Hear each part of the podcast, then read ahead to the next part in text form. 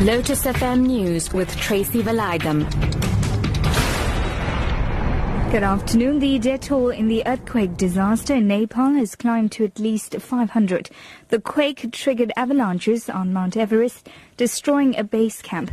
At least eight climbers are known to have died. There are reports of devastation in outlying areas of the Himalayan country after the quake struck with a magnitude of 7.9.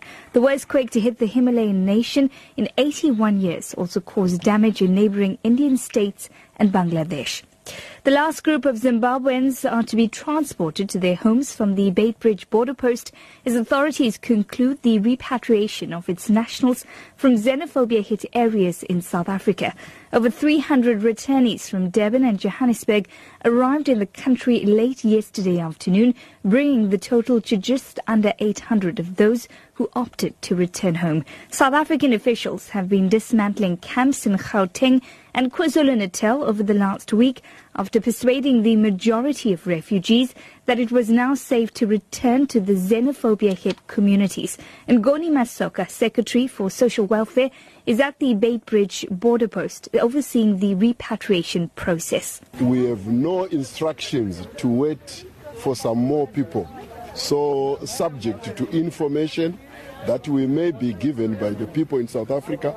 Otherwise, as far as all the staff and the stakeholders at this camp, we reckon this is our last batch. 12 people have been injured after a minibus reportedly overturned on the R71, also known as the Old Dundee Road in the KwaZulu-Natal Midlands. The minibus rolled about 4 meters down an embankment. Five of the patients were seriously injured, while the remaining seven patients had sustained minor injuries. The injured have been taken to Greytown Hospital. Police are investigating the incident. Staying with news from KZN, a 23-year-old woman has been tracked down and arrested on a farm near northern KwaZulu-Natal after kidnapping her boyfriend's young daughter near Pinetown. Police spokesperson Major Thulani Zwane says the woman disappeared with the 8-year-old child in March from her boyfriend's home in KwaDabeka. The girl was reunited with her father at the end of last week, and the suspect was traced to a farm outside uPhongolo the next day. The suspect is expected to appear in the Pinetown Magistrates Court on Tuesday.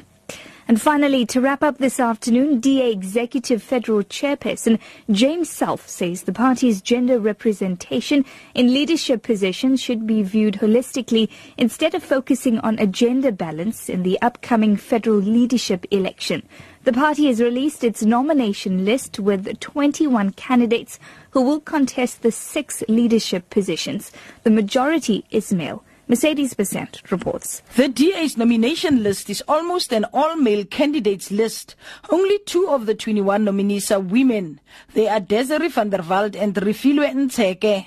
But himself has brushed off the question of gender balance. As you know, for the last seven years we have had a woman leader. We've now just recently elected a woman leader in the Western Cape, we have a woman leader in the Free State, and so if you look at the party as a whole, the gender balance is uh, particularly good. Ntsekhe and van der Walt will be contesting for two of the three deputy federal chairperson positions. Your top story this hour, the death toll in the earthquake disaster in Nepal has climbed to at least 500. For Lotus FM News, I'm Tracy Valaydham. I'll be back with more news at 3.